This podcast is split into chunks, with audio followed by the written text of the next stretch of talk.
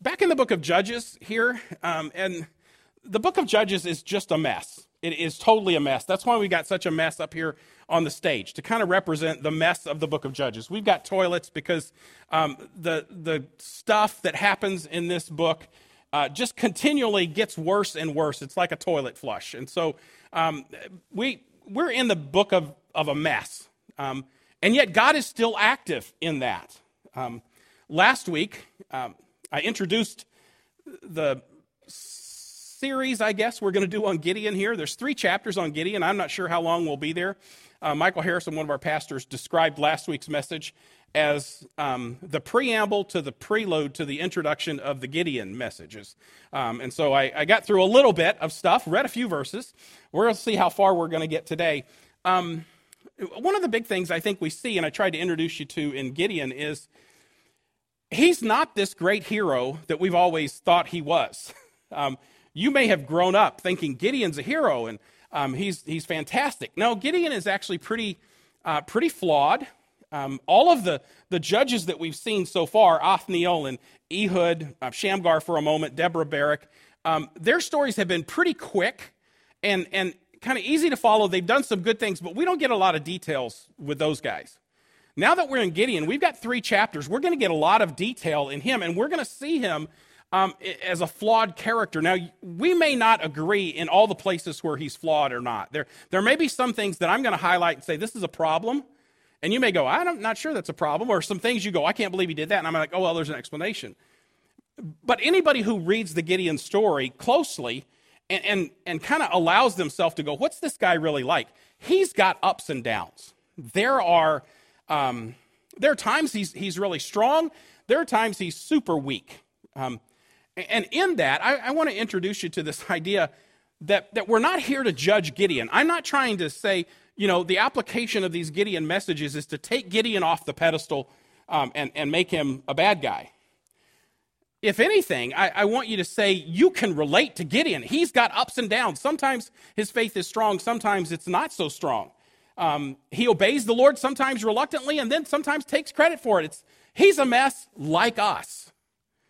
Um, and so, in order to try to make sure that we're not here just judging Gideon, um, I wanted to say some things about idolatry. The, the, the Gideon story starts with idolatry, and it's going to end with idolatry. Gideon doesn't end in a good place. He ends um, ensnared by his own pride and, and worshiping an idol. That's where his story is going to end. Um, but so that we're not just pointing fingers, I'm going to start with an application today and, and give you some tests of idolatry. Is there any idolatry in your life? Um, how do you know whether Jesus Christ, God's purposes, are, are, the, are the highest priority for you?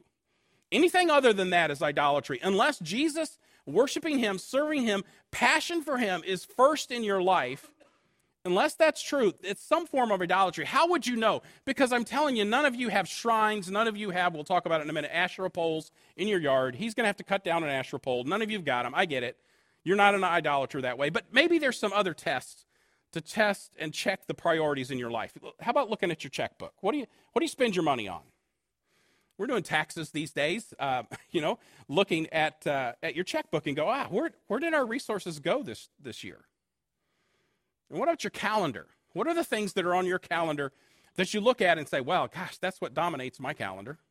Um, or uh, it, it, are there things that are on your calendar that you, you go, that one is set in stone, and, and even, even things the Lord might want me to do, no, I've got to do that. Your, your calendar can reveal that. Your relationships, what are your primary relationships? Are they, are they relationships that help you grow? Or are they relationships that are preventing, presenting a challenge for you and drawing you away from the Lord? How about comparing your past, past priorities, maybe in your checkbook or your calendar in your relationship, and say, you know, my life used to be oriented this way, and now I look at my relationships and it's oriented this way? What about the location of your Bible? Where's your Bible? Because you know what? Some of you, your Bible is uh, here at the Connection Center in the Lost and Found. Okay, we've got your Bible. Maybe that reveals something. Um, what about your comfort in prayer? Um, I've said this a number of times. When, when somebody asks you to pray for them, don't. Don't tell anybody you're going to pray for them. If they ask you to pray for them, just pray for them. Just stop and pray for them. Hey, would you pray for me about this? Say, yes, and then pray. Are you comfortable doing that? Are you comfortable just jumping right into prayer? When somebody says, Would you pray about this? Um, what about your Amazon history? Well, there's a little conviction for me. You look at your Amazon history, you go, ah, what, boy, you know, it, have books become my, my idol? What, what do you look at at your, your, maybe your Amazon rental history? Your conversations, what are the nature of your conversations? Do they reveal what's important to you? What has become an what are the easiest things for you to jump into conversation about? Um, again, I, we're going to take an honest look at, at Gideon. And, and we're going to see ups and downs just like us. But I think we're going to also see some opportunities to say, yeah, he, he's like us. God is patient with him, helps him grow. God still uses him.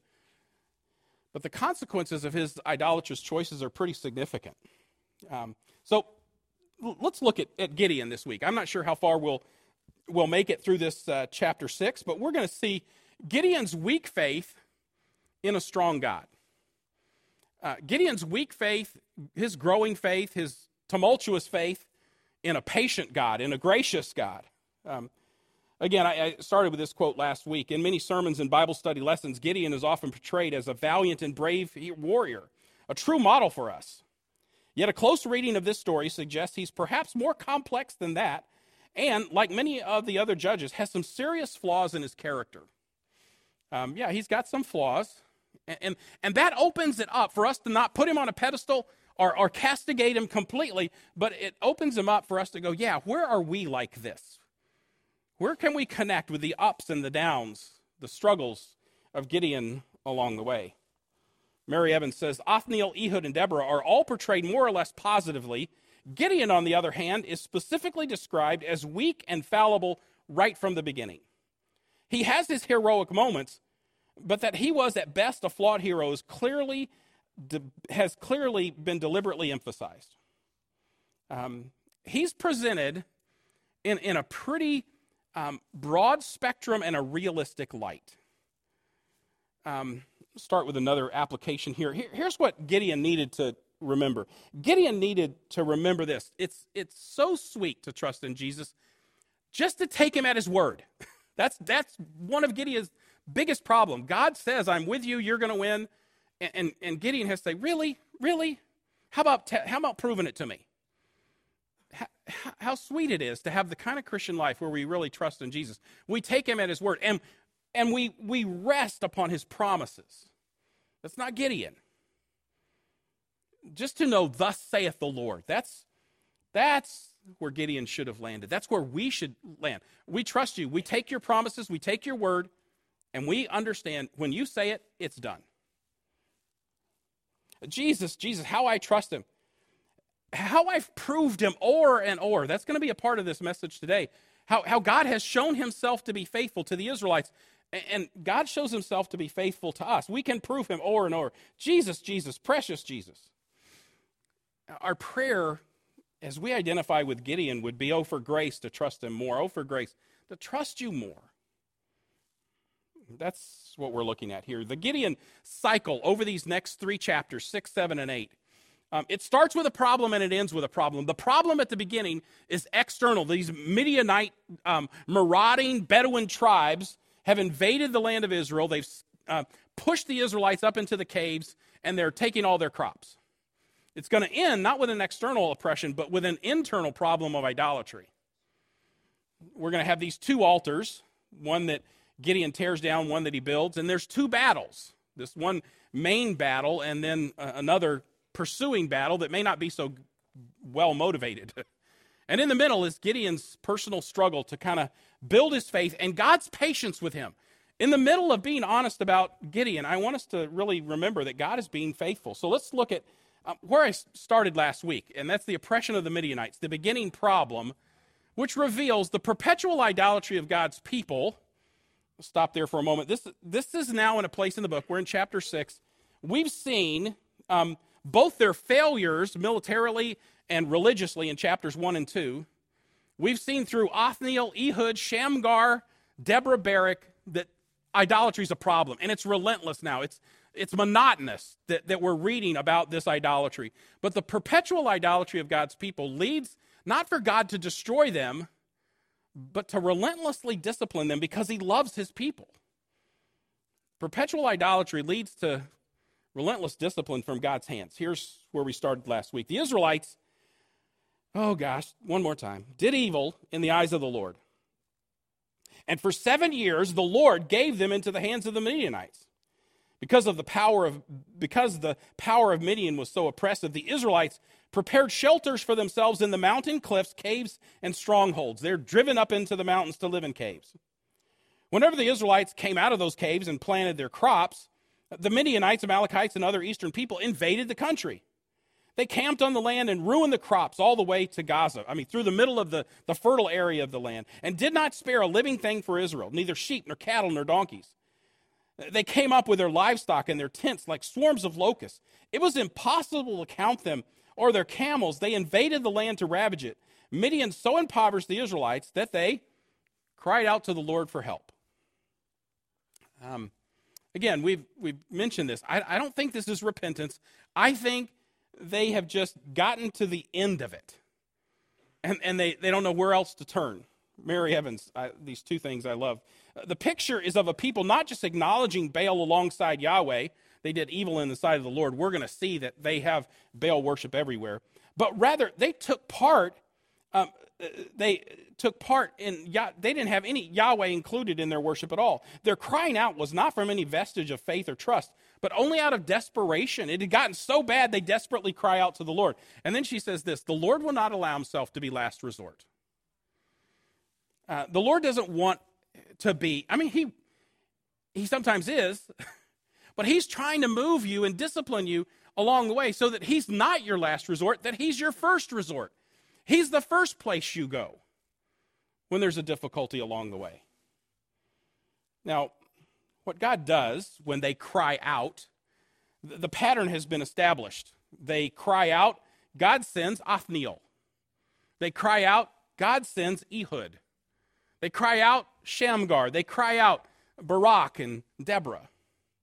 This time they cry out and they don't get a deliverer. This time the pattern's different. They cry out, they get a prophet.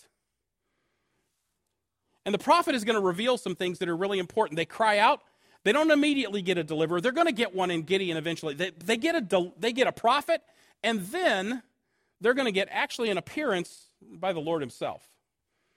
And this revelation of the Lord is, is kind of to remind them of God's faithfulness. Um, the prophet shows up and he, he's going to say, God's been faithful to you guys. I think there's something else that's revealed here, and that is God's people should rehearse and know the stories of his faithfulness. When the prophet shows up, he goes, Don't you know, here's what God's done.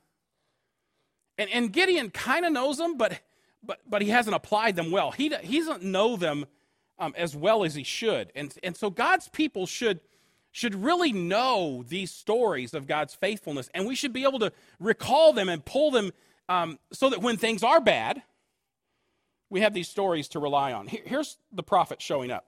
When the Israelites cried out to the Lord because of Midian, he sent them a prophet who said, This is what the Lord, the God of Israel, says I brought you up out of the land of Egypt, out of the land of slavery. I rescued you from the hand of the Egyptians, and I delivered you from the hand of your oppressors. I drove them out before you and gave you their land. I said to you, I am the Lord your God. Do not worship the gods of the Amorites in whose land you live, but you've not listened to me. You notice what he does? He, he, he shows up and he says, Listen, you're in a desperate state, but let me remind you this is what I did. I brought you up, I delivered you, I rescued I drove them out. I, I've said I'm with you. You've brought this on yourself. You didn't listen to me. Dale Ralph Davis says Yahweh sends a prophet because Israel needs more than immediate relief. He, at this point, he's not, allow, he's not going to allow them to say, We cry out, he sends a deliverer. At this point, he, they cry out, he sends a prophet. They need more than immediate relief. They need to understand why they are oppressed. They must see that Yahweh gave them into the hand of Midian because they had not listened to his voice. They brought this on themselves. I'll stop for an application for a minute here. Do you know God's story? I mean, the prophet shows up to go, here's what God's already done. Do you know God's story? God's story recorded in Scripture and your personal testimony that, that, that, you have, your personal stories of, of God's faithfulness to you, it's a critical part of forming a foundation of faith for the rest of your life. Do you know God's story? Can you tell it? I mean, really, can you rehearse? Okay, here's, here's the deal God created Adam, put him in the Garden of Eden. They messed up. He kicked him out of the Garden of Eden. It keeps getting worse until God says, I'm going to start all over with Noah, sends a flood. Then they get off the ark and it goes bad again. Things are going a mess until there's the Tower of Babel. The nations scatter. They're all around the place. And there's all these nations. And God says, I'm going to use one of them. He calls Abraham. Um, Abraham has a couple of sons. They end up in Egypt in slavery for 400 years until God sends Moses and Moses is going to deliver them because God is gracious and he's got a purpose in all this. Moses brings them out of Egypt, and then Joshua takes them into the land. They conquer the land. Then we have this 400 year period of the judges that's up and down, and it's a mess, and um, it is uh, full of, of um, these heroes who were a mess themselves, but God is still faithful to his people. Um, but these heroes are not enough, so they get a bunch of kings. Uh, first of all, they get three kings where the kingdom is united under Saul, David, and Solomon.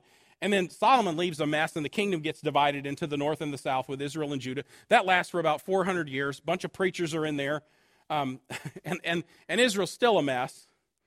Um, another 400 years where there's kind of a silent period, and then Jesus shows up. And Jesus is the solution to all of this that was lining up so that Jesus um, reveals, hey, I, am the solution to this problem. We're going to remember that part of the story this morning. And then Jesus leaves, and he leaves us here, the church, to spread that news around the world until he comes back. Do you know the story? That's it. I just told it. Can, can you work yourself through that story? Can you tell that story? Do you know your stories of God's faithfulness? Do you know the, the places where God has showed up for you that you can highlight? And, and by the way, this is not a daily basis. Um, I got three or four I can talk about where I can say for sure, I know God was here that moment. I stood in a driveway and called my wife and was just overwhelmed with the presence of God. I remember that story. I remember it like it was yesterday, God's faithfulness there. There's another story that I'm, I'm not even going to tell you. It's too, it's too personal, God's faithfulness to me. It's not, it's not your story, it's my story. Do you know your stories of God's faithfulness? Do you know the story? Do you know your story? These stories are the foundation that, that allow us to, to grow in our faith and to, to rest and, and, and to turn back to God again and again in, in his gracious patience with us. And, and God sends the prophet to say, Listen, here's what I've already done. Do you know the big story? Do you know your story of God's faithfulness? Well, not only does a prophet show up, but the angel of the Lord shows up. Trust me, this is a pre incarnate um, appearance of Christ. I can't, I'm not going to prove it to you. It's, you're going to have to trust me. Um, Jesus Christ is incarnated um, in the incarnation at Christmas when he comes in the form of a baby as Jesus, but he made some appearances earlier, and he's usually called the angel of the Lord. It's a little confusing in this narrative because of Gideon. Gideon doesn't really recognize who he is. He is the angel of the Lord. Gideon doesn't get it. And so the terminology keeps switching back and forth because Gideon, it takes him a while to understand who's there. But here's what shows up the prophet says, Here's what's going on. And the angel of the Lord shows up to say, Here's what's going to happen. He sees the end from the beginning in spite of Gideon's fear.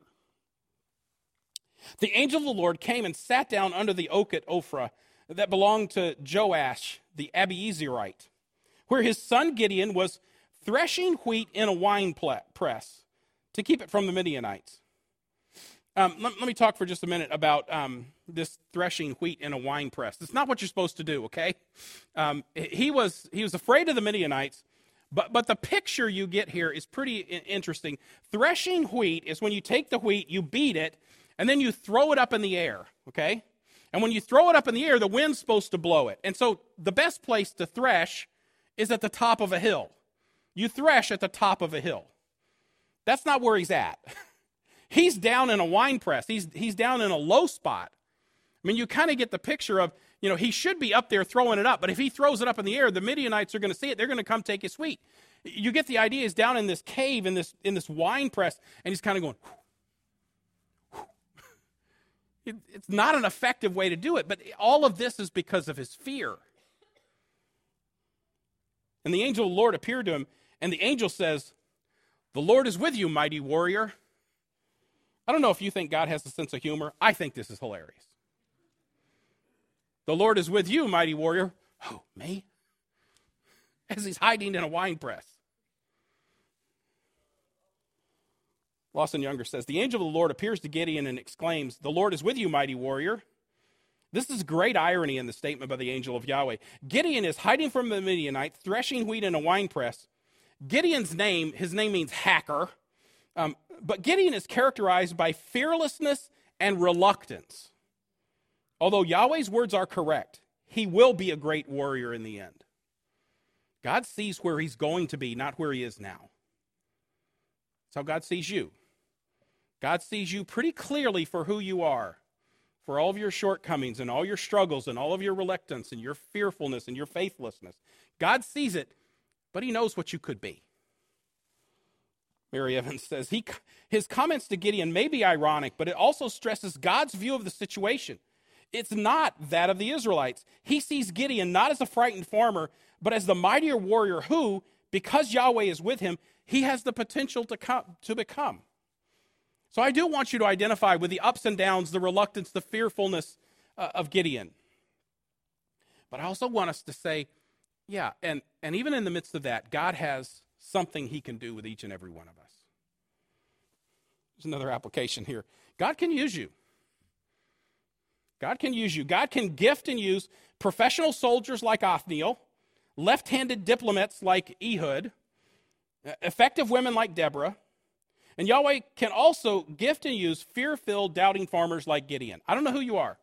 I don't know if you're professionally successful, if you're a left handed person who's kind of out of sorts, or surprisingly like Deborah, Uh, or if you're fearful. God can use you. The reason I know God can use you is, is He's given us the Holy Spirit to guide us, but to gift us. Every believer's been gifted by the Holy Spirit to be used. And so there's a way you can be used. God didn't give you a gift to go, oh, but you don't really have to use it. He's gifted every one of you with, we call it shape around here, a spiritual gift, a heart or a passion, some abilities that you have, a personality and some experiences. God has shaped you into the person you are so that He can use you for His glory and His purposes. God can use you. So don't, don't sit on the sidelines and just say, ah, uh, I'm not a superstar. Gideon was found threshing wheat in the winepress, hiding from the Midianites. And God still says, I'm going to use you. But he's got all these questions. Uh, these are the questions that come from weak faith. Again, God doesn't say, if you're not getting up and getting out of the wine press, right now, I'm done with you. No, God is patient with him, lets him grow. The call and presence of the Lord are the answers to our questions of weak faith. What, when we have weak faith and we go, oh, God, I don't know, what God says is, no, I'm going to use you and I'm going to be with you. Pardon me, my Lord, Gideon replied. But if the Lord is with us, why has all this happened to us? Where are all his wonders that our ancestors told us about when they said, Did not the Lord bring us up out of Egypt? But now the Lord has abandoned us and given us to the hand of Midian. I need you to think about this for just a moment here. The angel of the Lord shows up.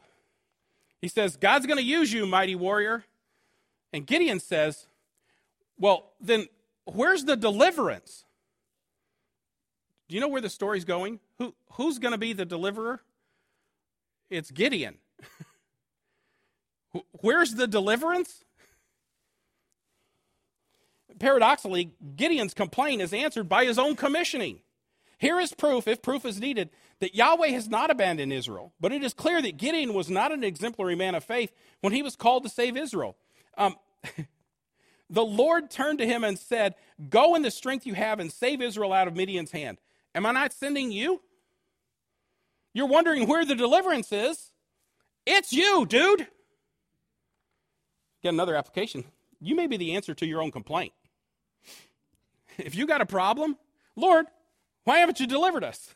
Lord says, I am, and you're the one. When you see an issue, do something about it. Get involved.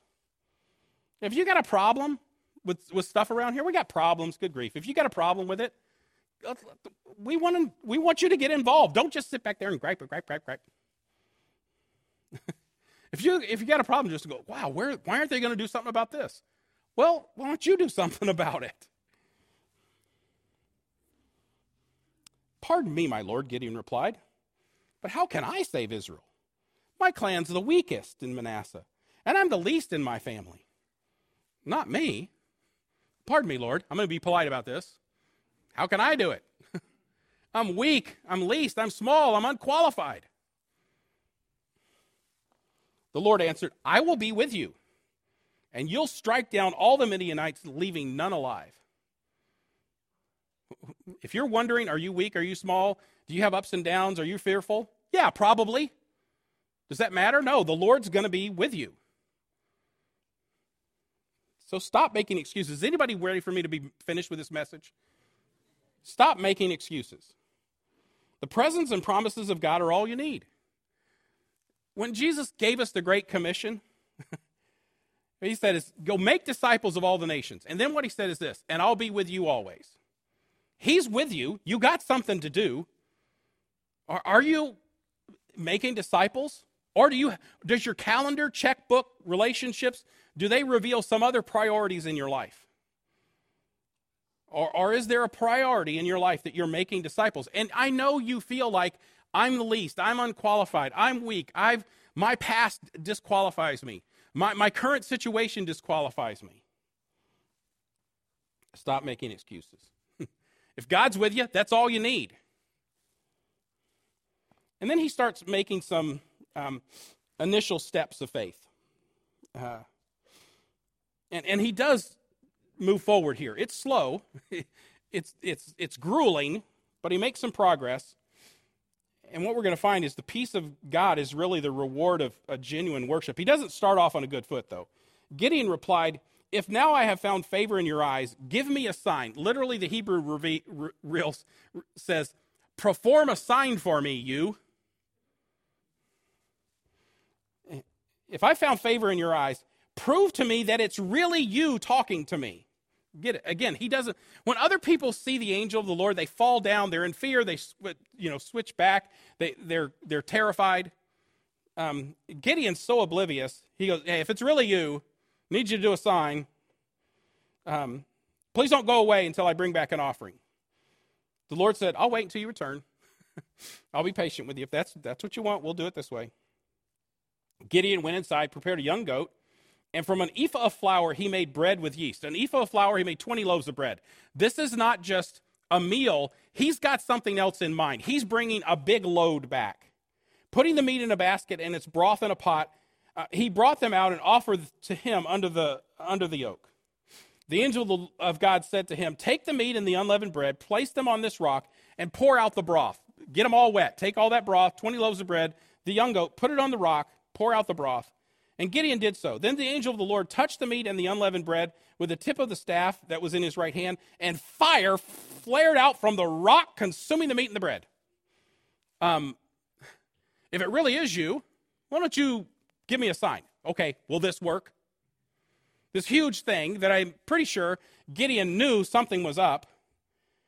And then the angel of the Lord disappeared. I mean, think about this. He, he brings it all back, like, prove it to me. He puts it down there and it's gone, and the angel of the Lord's gone. I think he probably stood up and said, Oh, that's the guy. The angel of the Lord disappeared. When Gideon realized that it was the angel of the Lord, he exclaimed, I don't know how you have in your English uh, Bibles, alas or oh. Um, let me pronounce the Hebrew word for you. Ah! That's an A, an H, and an H. He's gone. And he says, ah! Sovereign Lord, I've seen the angel of the Lord face to face. But the Lord said to him, Peace, don't be afraid. You're not going to die. I mean, I, w- I would think, okay, the fire just took all that stuff, and I've been a smuts, so maybe I'm next. You're not going to die. So Gideon built an altar to the Lord there, and he called it, The Lord is Peace. To this day, it stands an Ophrah from the Abiezrites. Gideon responded in genuine worship by building this altar to the Lord. He gave the altar an appropriate name. The Lord is on friendly terms with me. The Lord is at peace with me. Literally, Yahweh, peace, um, which echoes the Lord's reassuring words to him in verse 23 You're okay. I'm not going to kill you. That same night, the Lord said to him, Take the second bull from your father's herd, the one seven years old um, hack down, that's the word Gideon. That's his name. His, his name is Hacker. Hack down your father's altar to Baal and hack down the Asherah pole beside it. In his father's front yard, there's a temple, a shrine to Baal, and an Asherah pole. Baal and Asherah are the fertility gods of the Canaanites. Um, I'm not going to go into the lurid lewdness of what's being represented here, but it's bad. This is in their front yard. He says, tear it down, then build a proper kind of altar to the Lord your God on top of the height. Using the wood of the Asherah pole that you cut down, offer the second bull on the burnt offering. Um, Robert Chisholm says, it's not enough to build an altar to the Lord if one leaves the altar of the competing God standing. When you, know, when you realize your idolatry is there, if you're looking at your checkbook, your calendar, your friendships, your relationships, the location of your Bible. By the way, just here's a piece of advice for Christians for the rest of your life. Don't get your name engraved on the Bible. Then when you leave it here, I know. don't write your name in your Bible. But when, when the idolatry is revealed, get rid of the stuff that's the idolatry. There's another application repentance and faith. When confronted with your idolatry, start with cutting down the altars. Look at the stuff and get rid of it. This means getting rid of the issues and making a new commitment to worship, which means obedience and service. That's what he does. He makes a new altar and he worships, but he cuts down the old stuff first. And he has to start where it's hardest at home. You want to know how hard that is to, to be real and live out your spirituality at home? Where people really know you? When your home is usually where, where you're either real, it's, it's either where you're the most real, or you're really good at pretending. He has to start it at home first. Then he meets the opposition of the world. he does what he's supposed to do, and you would think, okay, he does what he's supposed to do. Now everything's going to be good. No, we got two more chapters here, and it's there's problems. And, and the first opposition comes from God's people. The comfortable world, often even Christians, can't tolerate obedient faith. When your commitment, when you're getting rid of idols and you're prioritizing your worship of the Lord, you know, comfortable Christians don't like that because you're making them feel uncomfortable. So Gideon took 10 of his servants and did as the Lord told him. But because he was afraid of his family and the townspeople, he did it at night. Again, he's going to do it, but at night rather than in the daytime. Again, I like Dale Ralph Davis. Evidently, obedience was essential and heroism was optional. Remember that, okay? obedience is essential. You don't have to make a big deal out of it. You don't have to, uh, God didn't tell him to do it in the daytime, but I mean, I think it's highlighting there's some fear still on his part. But he obeyed. At least he obeyed. Obedience was essential, heroism was optional. So Gideon took ten of his servants and did as the Lord told him, but because he was afraid of his family and the townspeople, he did it at night rather than in the daytime. In the morning, when the people of the town got up, there was Baal's altar demolished, with the Asherah pole beside it cut down, and the second bull sacrificed on the newly built altar. They asked each other, Who did this? When they carefully investigated, they were told Gideon, son of Joash, did it. The people of the town demanded of Joash, Bring out your son, he must die because he has broken down Baal's altar and cut down Asher, the Asherah pole beside it. These are God's people. These are not the Midianites and the Amalekites. These are Israelites, God's people who should be worshiping God, but they've left Yahweh and they're all freaked out because the shrine to Baal and the Asherah pole are cut down. But Joash, Gideon's dad, replied to the hostile crowd around him Are you going to plead Baal's case? Are you trying to save him? Whoever fights for him shall be put to death in the morning. If Baal really is a god, he can defend himself when someone breaks down his altar. So, because Gideon broke down Baal's altar, they gave him this new name, Jerubbaal. that day they said, Let Baal contend with him. He contended with Baal, so okay, we're going to go with Joash. He contended with Baal, and if, if Baal's real, he'll contend with him. Um, the opposition is going to continue. Um, the comfortable world can't take it. Sometimes Christians, but even the world itself. These, these are now not God's people. Now, the Midianites, Amalekites, and other eastern peoples joined forces and crossed over the Jordan and camped in the valley of Jezreel, this fertile plain. Then the Spirit of the Lord came upon Gideon. It's, it's, the idea is he, the, he clothed him, he, the, he threw the clothes on him, he threw the Spirit on him. And he blew a trumpet, summarizing the Abiezrites to follow him. He sent messengers throughout Manasseh, calling them to arms, and also to Asher and Zebulun and Naphtali, so that they too went up to meet them. He gathered the local tribes around where these Midianites and all the eastern people had gathered. He sent out a call to the tribes, um, empowered by the Spirit of the Lord. Now, the guy's still weak, okay? God's going to use him. He's got the Spirit of the Lord. But that doesn't mean he's spiritually mature yet. Um, Lawson Younger says, Therefore, in the case of Gideon, the Spirit's work reflects God's sovereign will to set things in motion for the, the deliverance he has planned, not Gideon's condition of faith or spirituality. Barry Webb says, what, is, what it does show, first of all, that being clothed with the Spirit, as Gideon was, does not obliterate someone's personality and make one immune to the normal weaknesses entailed in being a fallen human being. God can use you, and it doesn't mean you become somebody different. You're probably still going to have struggles. Certainly, Gideon does. It doesn't obliterate his, his fearfulness. He's going to continue to have this fearfulness that, that actually strangely turns into pride by the end of it. Secondly, the episode shows us again the amazing grace of God in making allowance for Gideon's imperfection. I want you to identify with Gideon here too. okay? God will be gracious and and and he's going to allow you to be who you are and struggle the way you you you struggle, but he wants you to be moving and growing. So here's my last application for today. Stop waiting until you get it all together. Gideon's going to do great things. He's never going to get it together. Neither with you. So stop waiting till you get it all together. None of us are perfect, and none of us ever will be. Aspiration is the most important thing. Are you trying to grow? Striving to be Christ like is the most essential qualification. God must use broken people to do his work. God has to use left handed Ehuds and reluctant Baraks and uh, fearful Gideons. Uh, he, he has to use me broken people. He, he's he's going to use you. So stop waiting until you get it all together. Get involved. God's going to be patient. He's going to help you grow along the way. But He's not waiting for you to get it all together. Here's what we're learning with Gideon there's more.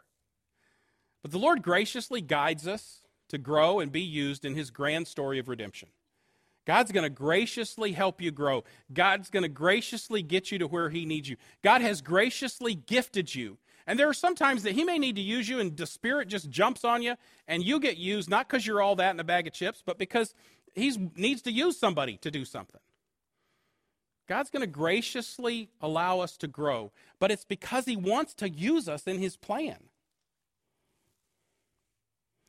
So, once again, here are some next steps for today. The Lord's worthy of our obedient faith. The Lord's worthy of, of, of us trusting and obeying. There's no other way to be happy in Jesus but to trust and obey. That's what Gideon is needing to learn through all of this. But if you don't do that, your perpetual idolatry will lead to relentless discipline. God will not stop chasing you down. So obey the Lord first time, every time. And what is the big motivator in this passage. Remember, God doesn't just send a deliverer, He sends a prophet and then He shows up Himself. And in both of those situations, what God does is He reminds them of His stories of faithfulness. And that's what we're going to do today. We're going to we're going to be reminded of, of the ultimate story of God's faithfulness right here. Okay? This is the big story of God's faithfulness. Christ took on flesh. We'll have a little piece of cracker that helps us remember that all of these laws and rituals and heroes and kings in the Old Testament, all those preachers, that wasn't the solution to the problem. The solution was the Son of God taking on flesh. We'll remember it with a symbol today. And then we're going to remember that he, he shed his blood. After he took on flesh, he lived this perfect life as an example for us, but mostly so that his perfect life could be sacrificed not for his own shortcomings, but for ours. And we'll remember that today.